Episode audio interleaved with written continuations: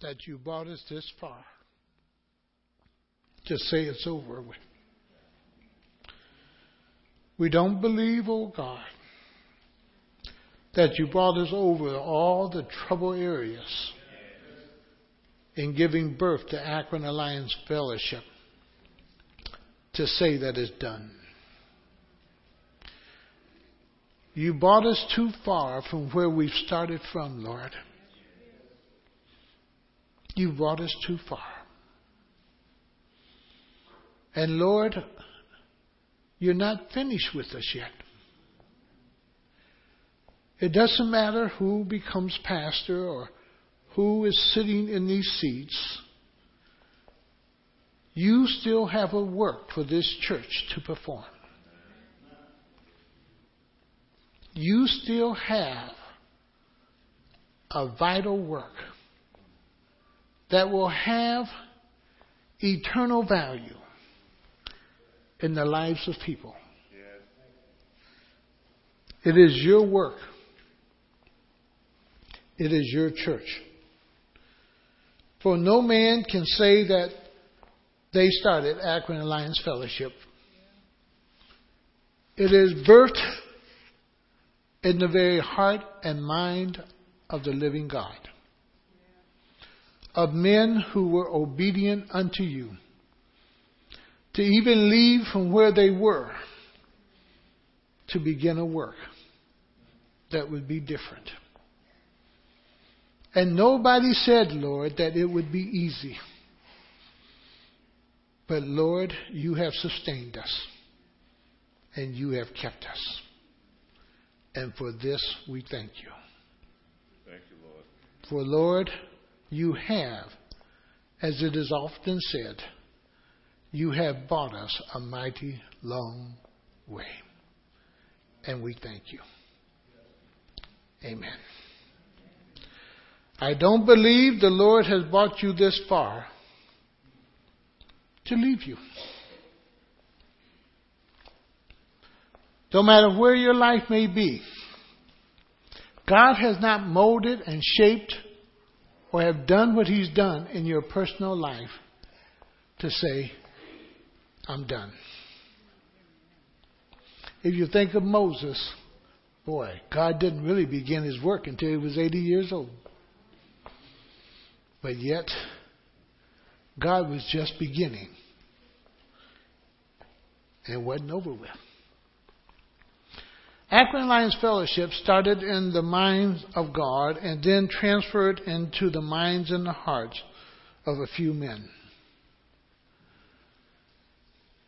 And God, in His own way, birthed this church from Winton Avenue to Portage Path School to the house up front to the where we are presently.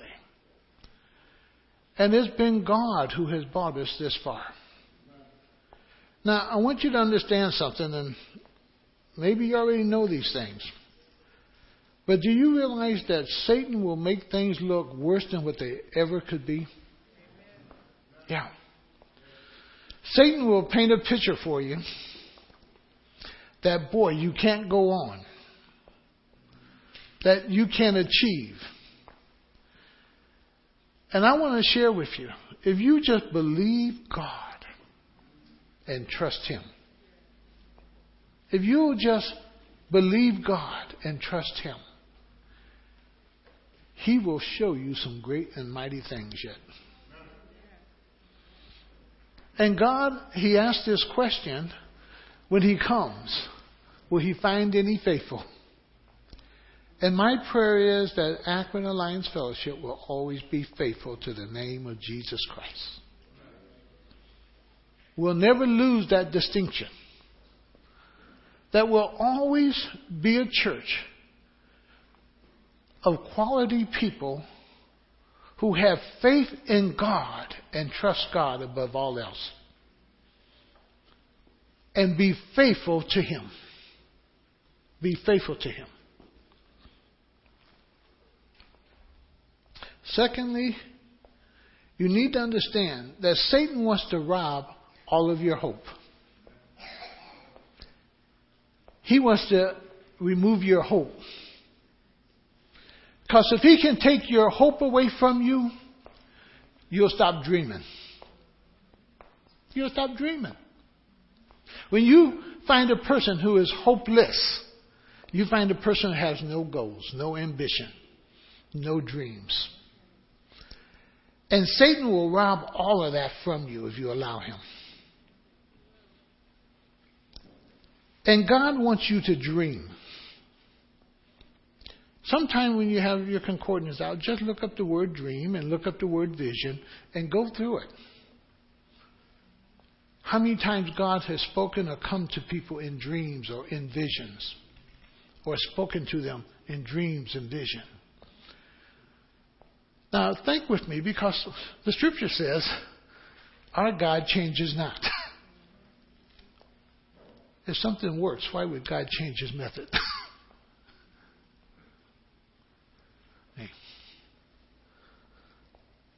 I believe that God still wants to speak to Akron Alliance Fellowship and still wants us to dream beyond our ability, beyond our numbers, beyond our financial ability, to dream bigger than what we could ever dream. Why? Because He has already said, Call upon me and I will show you great and mighty things. He didn't say, Well, if you're big, then call on me. He didn't say, well, once you get enough money, call on me. See, the real estater will tell you, when you get that amount of money, you call on me and I'll show you the type of house. The human world or this world thing is, yeah, when you get there, then I'll be. God is saying, no, you just call on me and you ask me and I'll take you there. Big difference. Big difference. And if this church will have it in its heart and mind to pray and really call upon God, beseech Him, storm the doors of heaven, I believe God will yet show us great and mighty things. God has not yet done His most marvelous work yet. Sometimes I'm at fault because of my unbelief. And then God talks to me afterwards. And sometimes I have to try some foolish things. And I'm going to use Georgia for an example sitting back there. Because one day I was frightened as all get out to say, Georgia, come out that chair and walk. It was in my mind, but I didn't say it because of the fear that what happens if that don't happen? You know. And then I battle with myself. Am I really believing God? And yet I tell God, I want to see you do things in this sanctuary that's never been done before. Never been done before. So Satan would want to steal your hope Satan also would desire for you to come to a place where you no longer believe that God is with you. What kind of life is it when you no longer believe that God is with you? And God has promised, I'll never leave you nor forsake you. As we start into this new year, will we really believe God is still with us? How many of you can really say, God's brought me a long ways? I'm going to use James's story. James, you mind if I use your story? I'm going to use it here. and it was a time James was totally out of work. He had been to every place he could have gone to to find work. And he told his wife that morning, I'm not coming back home till I find a job. Men can run to their end wits, can't they? But you know the one thing that really encouraged him more than anything else? when they opened up the refrigerator, and he never forget these words from Donna. Well, there's nothing in there, but we have each other.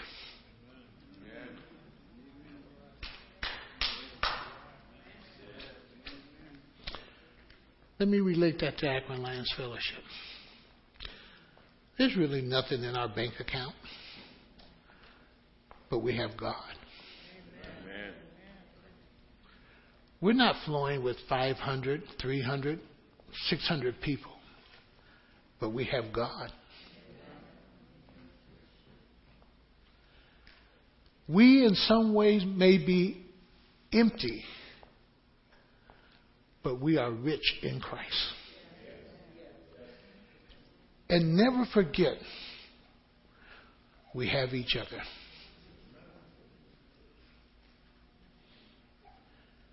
And God will not leave us. He is the one who planted Akron Alliance Fellowship. He's the one who has paid every bill for Akron Alliance Fellowship. He is the one who has purchased the land for whatever he's going to do with it for Akron Alliance Fellowship. And when God is at work, it never rests on one person. For that one person can, can go, and God's program continues to move on because it's not rested upon that person, it's upon God Himself. But Satan would have you to believe, boy, if one person disappears, or if this happens, or if that happens, then everything what? Falls down. No. As long as you honor God in this place, God will honor you. And He will bless you. And God will keep you you have your Bibles, go with me to Genesis 15 because oftentimes this is what takes place and and we need to hear from God about it and and, and allow God and again I'm just talking to you from my heart this morning. And this is something in the Lord just said. One day I'm going to not leave, but step down. And we don't know exactly when that might be. We're praying for another three to five years. But that'd be up to the Lord. There's a young man that I'm talking to who's already graduated, but his wife has another year in school in music. She's a uh, music major. And I told him, we don't want to interrupt her plans. We want to see her complete her plans too and graduate. Don't want to try to have her leave school and then try to plug in here somewhere else to finish. Take that other year. We're going to bring him in in February, the third week of February just to begin to take a look at him. And, and I've been praying with him. He's been praying. I told him, you pray and I'll pray. And, and he said, well, are you looking at anybody else? I said, we've had three or four other people in. But I only do one at a time. I don't do three or four or five at a time. He said, why? I said, when I look at Scripture, God knows exactly who He wants. God doesn't have to test five or six guys to see. God knows exactly who He wants.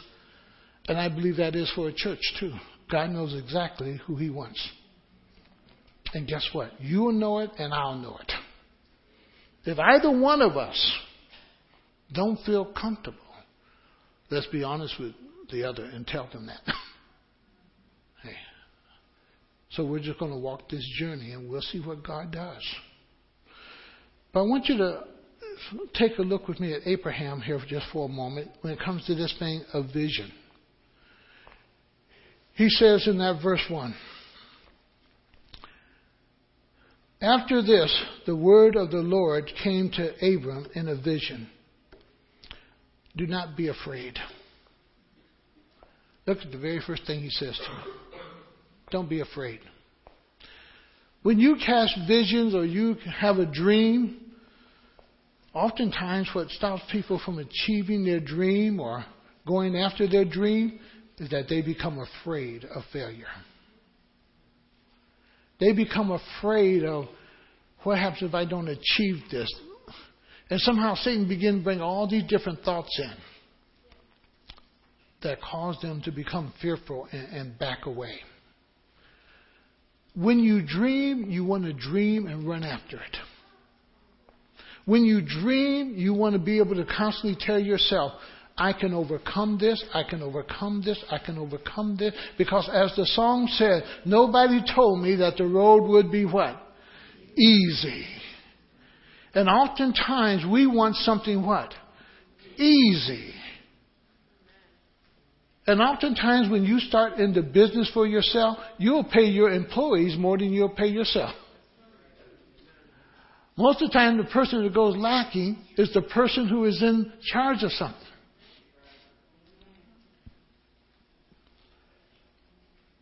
And God didn't promise that it'd be easy. He just promised He'll be with you. He'll be with you. So he says to Abram with this vision, don't be afraid. and I want to share to you, don't be afraid. And I know sometimes I ask you things and we kind of look at each other and we say, well, boy, we don't have the money, we don't have this, we don't have that.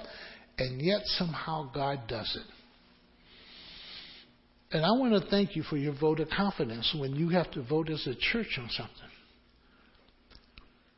That you're able to trust God and see beyond just the man and believe God. I don't know you know how big that is. That you believe God to achieve whatever we're going after. You believe God. And he says, don't be afraid because that's the first thing that happens to us. Boy, we can't do this. We don't have enough folks. We don't have enough this. We don't have enough that. And usually when it boils down to the work, it's only a handful of people. But boy, if you go back and remember Gideon, boy, God was going to send him off to war, and God kept telling him, get, get rid of these folks, get rid of these folks, get rid of these folks. And Gideon said, I can't go to battle with these few. And yet, God gave him the victory. God has never looked at large numbers. What he looks at is faithfulness. Is faithfulness. And I want to encourage you be faithful. Be faithful. Be faithful to the task that God assigns you. Be faithful with it. So don't be afraid. And that's the first thing God says to Abram. Don't be afraid. Go to Acts 19, Acts 10. If I can get these bifocals to work right. Acts 10, 19 and 20. Again, when something takes place,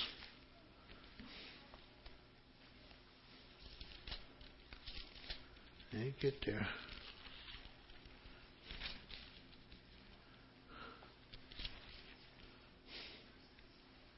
That's not it. I've got to take these things off to see.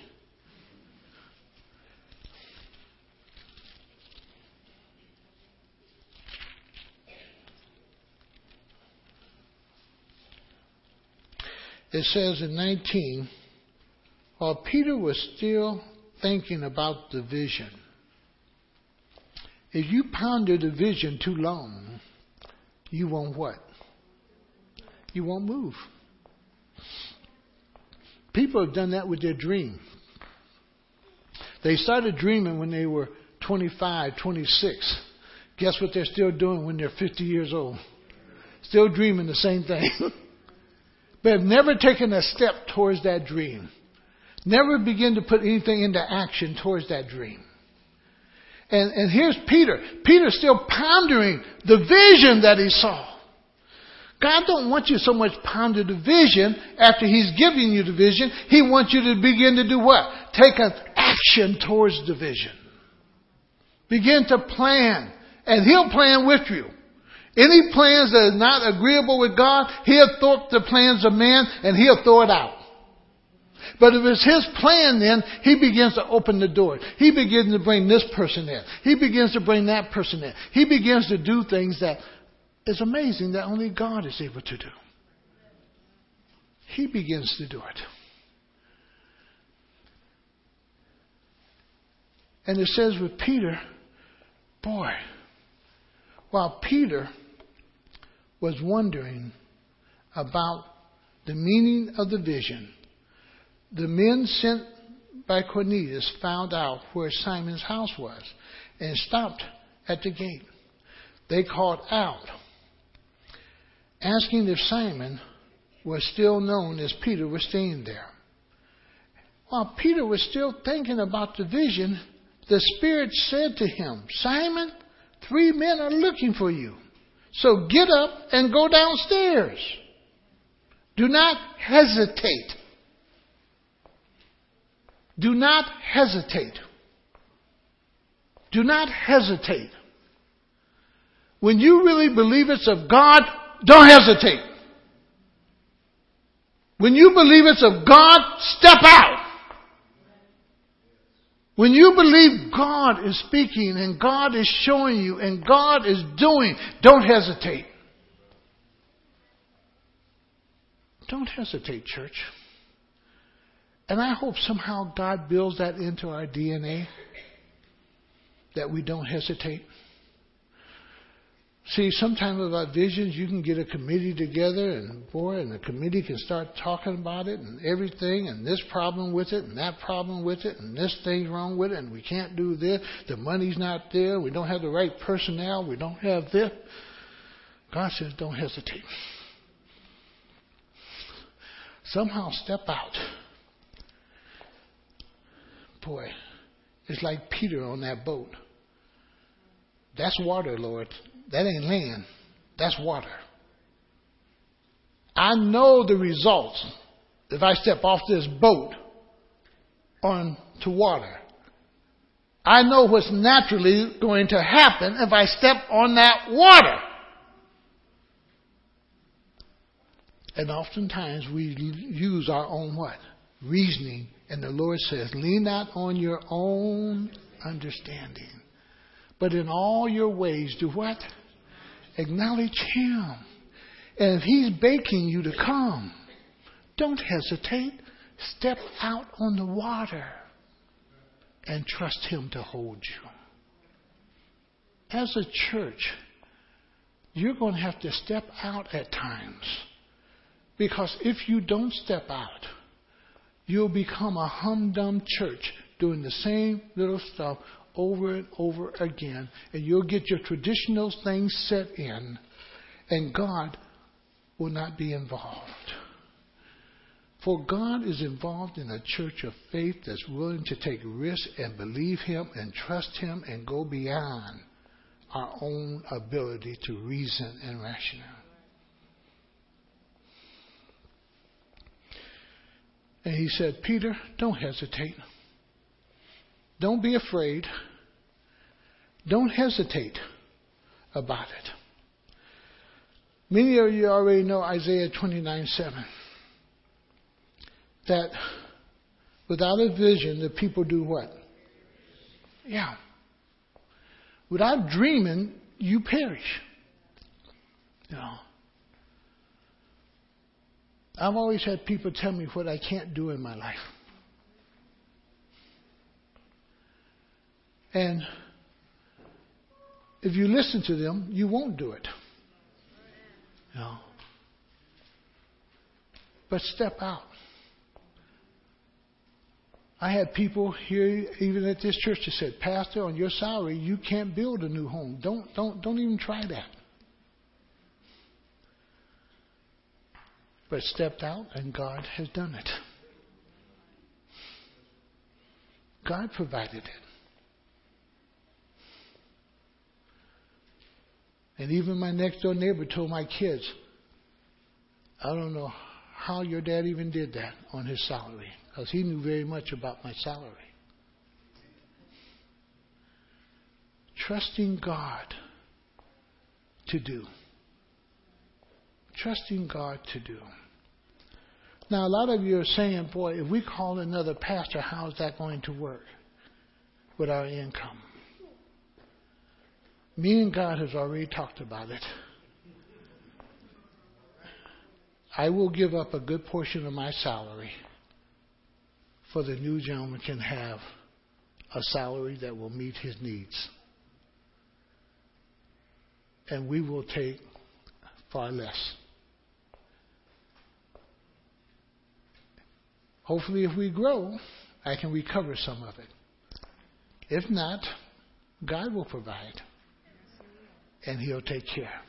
I know that's been pondering some of you in your mind. Well, how are we going to afford two full time pastors? At that time, I take less to make up his salary.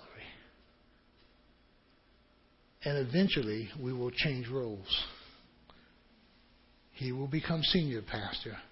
I will become associate pastor.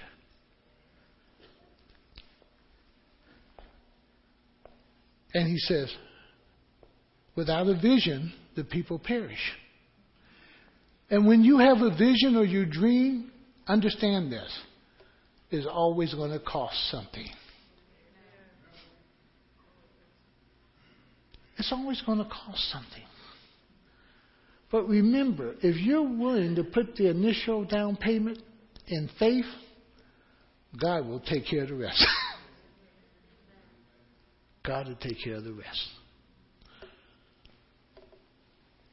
Then this thing of hope. Go to me to Proverbs 23, 17, 18. Proverbs 23.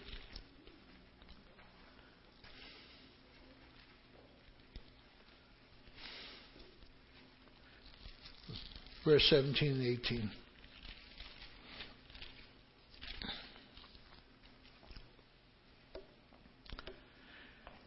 Do not let your heart envy the sinners. Let's not get worried about what's all happening in our world, though we see it, and sometimes it frightens us. And the whole thing is that we leave the very principles of God at times because we're seeing what the world's doing or what sin is doing and the effects of sin. And we forget sometimes our God is sovereign. Our God is sovereign. Our God is sovereign. Never forget that. That God is a sovereign God and God's going to do what He wants to do. Period. Remember the song we, we, we just sung? Lord, don't do it without me. Lord, don't do it without. God's going to do it. Your prayer is that you can be ready and be involved with Him. Because we don't want Him to do it without us. We want to know what God is doing and do it with Him. He calls that we are co-laborers together with Him. And that's what we really want to do. We want to be co-laborers with Him. And he goes on there and he says, Do not let your heart envy sinners, but always be zealous for the fear of the Lord. Always be zealous. Always be at work for the things of the Lord. Period. Be involved there. Get involved. He says, There is surely a future hope for who? Yeah. There's a future hope for you. There's a future hope for you. Why? You're in the hands of God. You're in the hands of God. You're not in the hands of Pastor Brown. You're not in the hands of two or three men. You're in the hands of the living God that has a living hope for you. And He's going to work His will through you. As long as you're willing to say, Not my will, Lord, but your will be done. And as long as you're willing to say that, you have a living hope. I don't care how bad it looks, despairing it looks. You have a hope and a sure hope because you're in Christ Jesus. And God likes to take things that sometimes seem like it's totally impossible, and He likes to show off. That you and I can only look and say, wow, that you and I can say, boy, God did this thing. God did it. And he reminds us of that.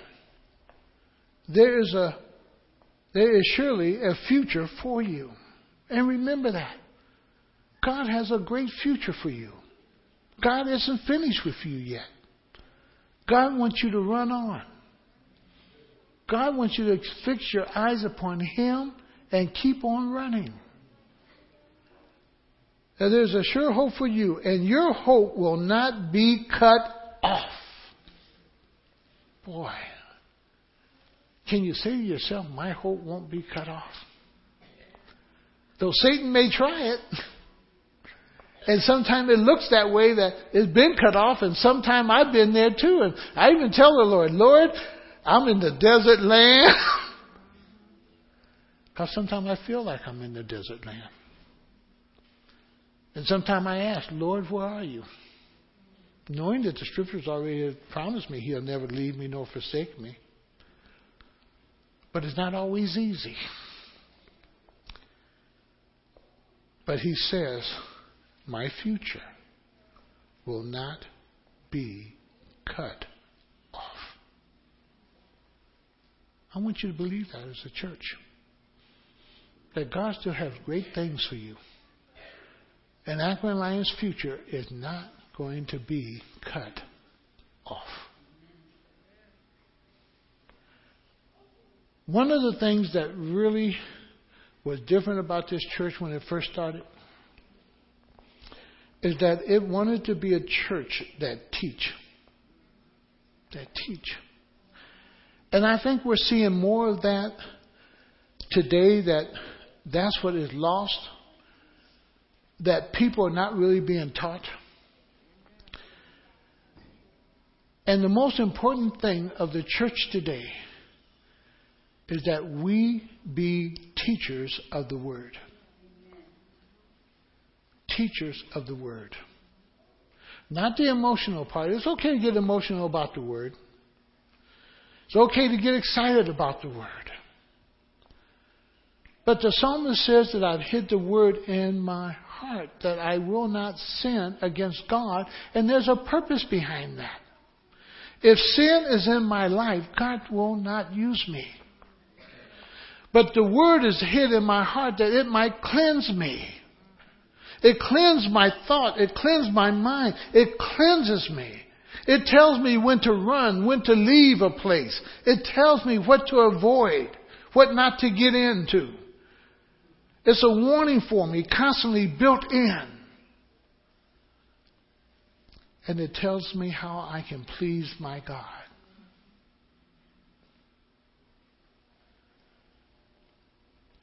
So I want to hide that word in my heart. But the only way you get the word hid in your heart if you're really being taught. It's okay to read, and I want to encourage you to read. But God says in Proverbs, iron sharpens what? You can have the sharpest knife, and even those knives that guaranteed not to go dull, eventually do what? Go dull. And if you're a Lone Ranger, most likely you're dull or you're going dull. Because it is the mind that strikes and challenges and, and allow the thoughts and the teaching of the word and the reading to go forth more and more and more that, boy, it strikes at you. And it continues to sharpen you and build you. And you want to be in that area where it's just not set one teaching thing here and I can't think outside this box. No, I want you to explore outside this box because our God is an unlimited God. And there are things yet that is in God's heart for your life that have not been written, but the Holy Spirit knows what they are. And He wants to show them to you. For Jesus said He will take up mine and He will reveal it unto you. It is the Spirit of God who knows the heart of God. and all that God desires for you in your life and the life of Akron Alliance Fellowship. It is God who plans. It is God who knows beginning and end. It's God who's already set everything in place. And all we have to do is seek Him, seek Him, seek Him. All we have to do is ask Him, ask Him, ask Him. All we have to do is be willing, willing, willing. And He'll yet show us even the secret things He yet have for Akron Alliance Fellowship. And what must be done to be able to achieve those things, whether in personal life or in the life of the church. We want to be able to teach and to challenge the mind, challenge the heart. As I'm preparing next year, and I keep getting this counsel make it simple, make it simple. I don't know if I can make things always simple. As we are going to explore a little bit about end times. There's no simpleness about it. And it's not this scary, scary thing either. It's not the doomsday thing. God prepares us in teaching us what to expect. He prepares us for it. He prepares us. He taught Noah about a flood coming. Now, Noah had a choice. Did he believe God or use his own rational mind? It ain't never rained. I'm having these old crazy thoughts run through my mind. It ain't never rained. Here I got a voice telling me it's going to flood. And he had a choice believe God or believe his own rational what? reasoning. And he chose to believe God. And as foolish as he looked, he worked on that ark until it was completed. And sometime in life, when you follow your dream, you follow your vision, or you do what the Lord says for you to do, you'll look foolish to the world. You'll look foolish. I guess Moses, boy, Take your shoes off this burning bush. For what? I ain't stood on this ground for I don't know how many years. Because right now, Moses, you're standing on holy ground. What makes it holy? The presence of God. Same old ground, same old dirt, but the presence of God. The presence of God. What makes this church holy? Same old ground, been here for centuries. Same old dirt. The presence of God. The presence of God.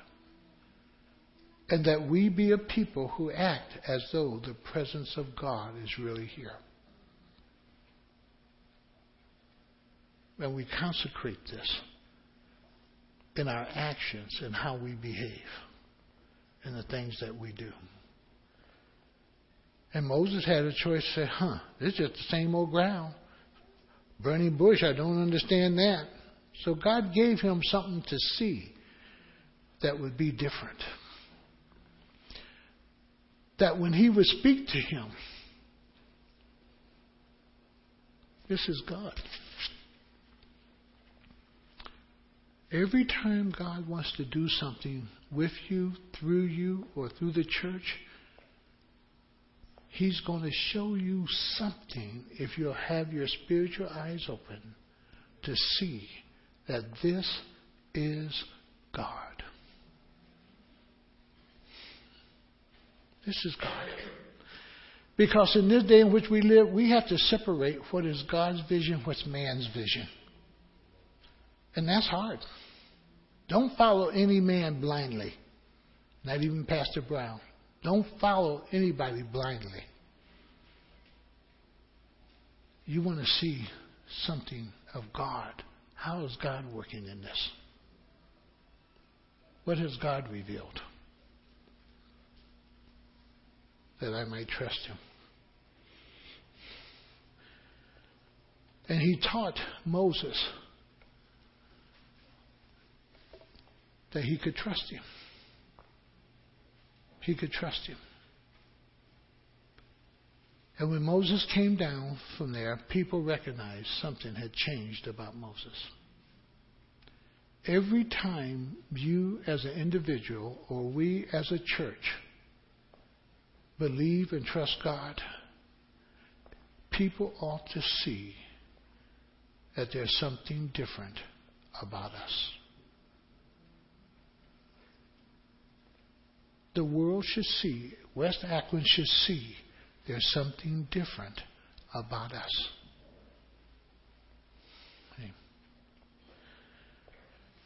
But he says teach. And this church wanted to do that. It wanted to teach. Go to Psalm 71:18. Because this hits us at home for a lot of us. Um, even for myself. Um, when is enough enough? When is retirement date? When is this thing that should end and, and, and so forth? Um, the whole process is hearing God and listening to God about this. Listen to what he says in verse 18. Even when I am old and what? Have some of us gotten there? This verse is describing you. yeah. It's talking about me. When, when I become old and gray. Boy. He said, I know you once were young. I know you once were able to do the high hurdle, low hurdle. I know at one time you were able to run that 100 yard dash, that 220. I know you was able to run on that 880 relay. I know you was able to play some football. I, I knew you could able, able to jump and touch the rim. Now I can't even touch the net.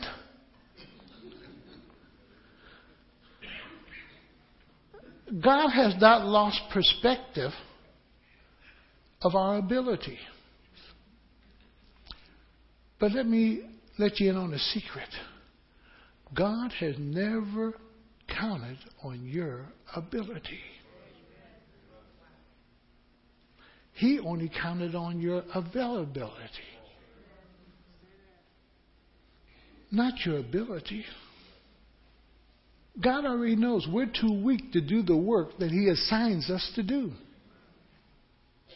He already knows that. So He kind of reminded, even when I am old and gray, do not forsake me. Is that your prayer? Oh, it was your prayer, Lord, I've done all my laboring now.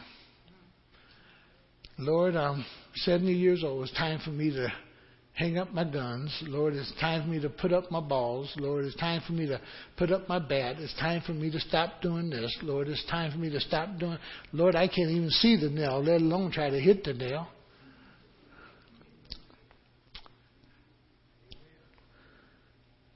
Even when I am old and gray, do not forsake me, O God. Listen what the prayer is. Until I declare your power to the next generation, your might to all who are to come. What's the prayer? Even though I'm old and gray, I want to be busy about sharing this gospel with the next generation,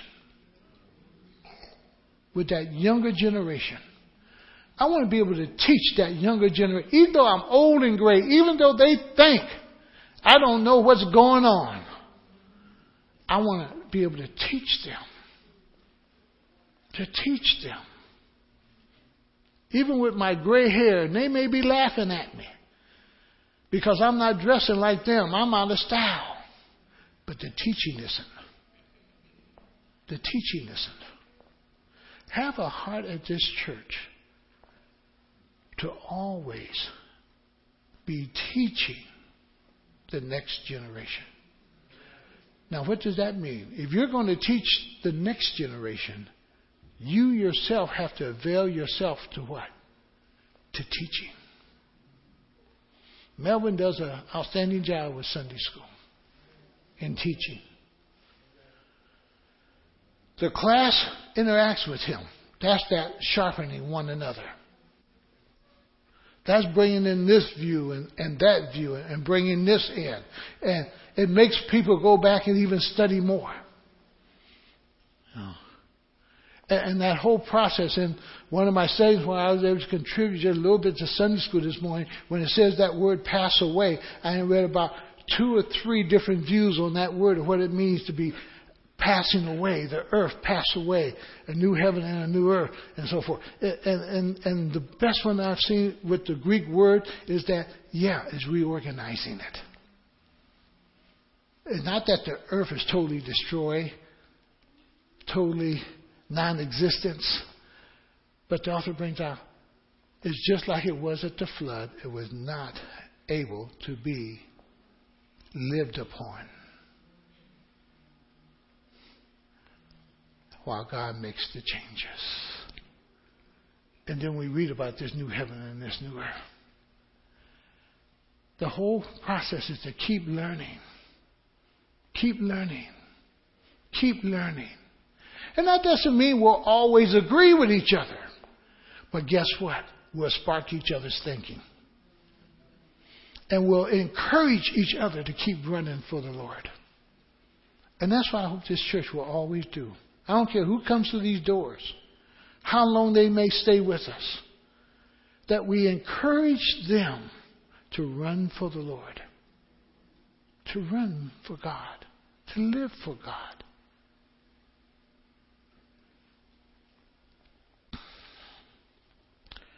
Then he says to us, Psalm 78, just a few pages over, 4 and 6.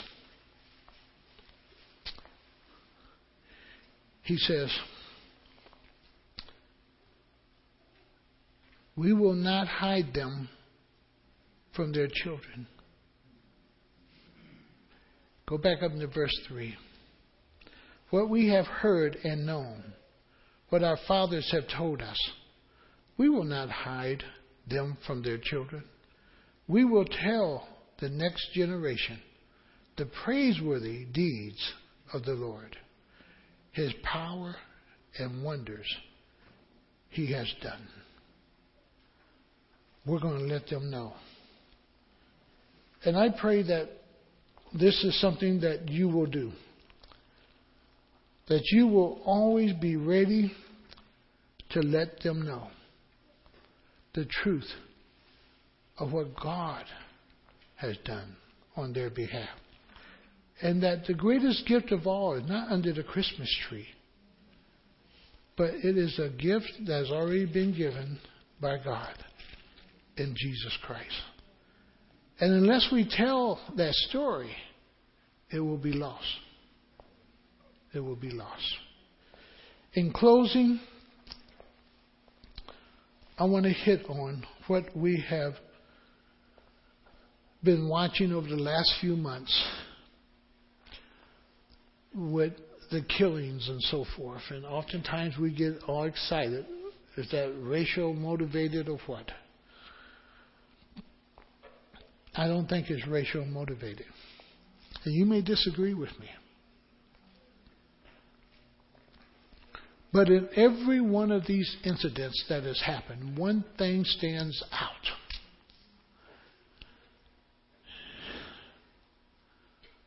And we've seen it for years coming. The disrespect for authority. The disrespect for authority.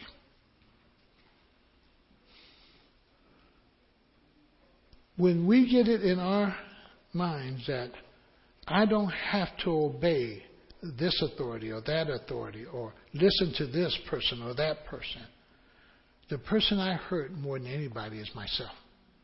Amen. If the boss says, go do this, well, you may say, well, that's not in my union contract. but at that moment, maybe, if it's not endangering you, do it and fight it when. Yeah. But we have taught ourselves to be very argumentative over everything about authority. If authority says do this, why? Say it again, Jasper. Why do I got to do it? I don't need to follow that. And we have become a nation of authority of ourselves.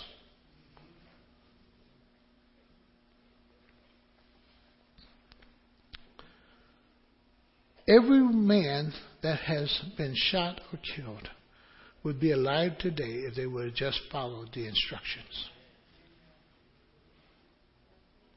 Now, whether if it was right or wrong about the shooting, shooting should always be the very last resort.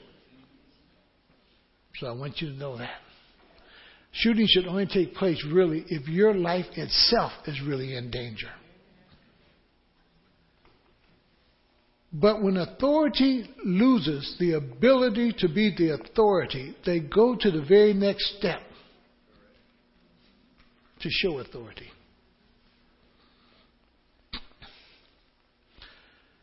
And when you push authority to really show if it can make you do it, it's going to do it. It's going to do it.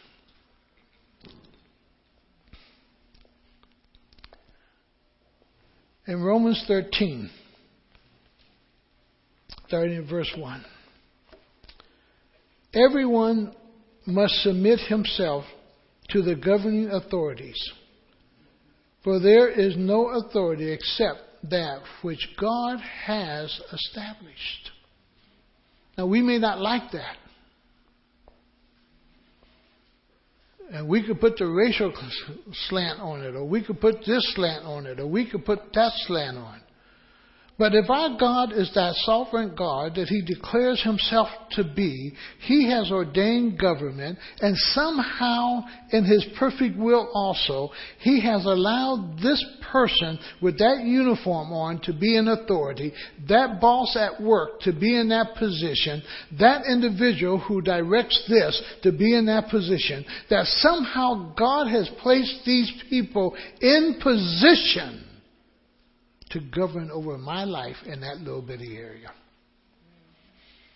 So when I go up to the Coliseum or up to the basketball game and I got a ticket, I just can't go sit any place I want to sit. Just because I got a ticket, I can't go up in the lofts. Just because I got a ticket, I can't go down on the very first row because I'm the first one there and sit there. I have to go where that ticket says for me to go, and guess what? They have ushers to make sure I'm in the proper seat. If I'm not willing to listen to that usher, he can get somebody to escort me out from watching the basketball game. A flight attendant is not somebody with a badge. But when you get that ticket and step onto that plane, that flight attendant can tell you quite a bit if you're out of order.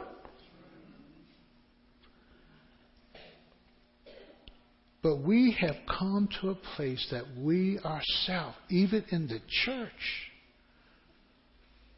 we are a rebellious people. Amen. And need to ask God, forgive us.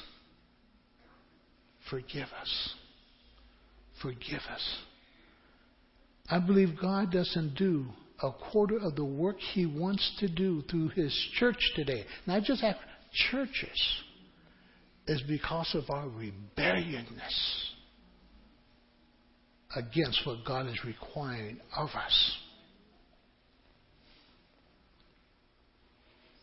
And therefore, the world is in the shape that it's in because of us and our rebelliousness.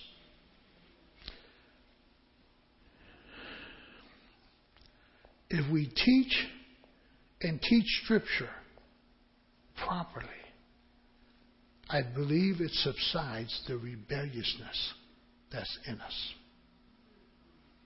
Because now the Holy Spirit puts up a flag every time that rebellion goes. The Holy Spirit is able to deal with it in us. Well, my time's up.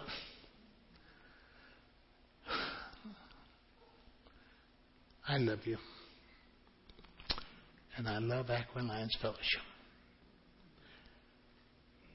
And I hope to always be a part. Elaine and I, when we retire, and, and I'm just talking future yet. It's not going to happen next month. Not going to happen six months from now. But you know something, I look at Scripture. God did not start preparing Joshua two days before Moses. okay. Uh, Timothy was not being prepared two months before Paul was leaving the, the scene. Timothy had some years to spend with Paul and learn. But we need to be a people who plan and really seeking God for his plan. Lord, who's the next man? Lord, what new thing do you want us to do as a church?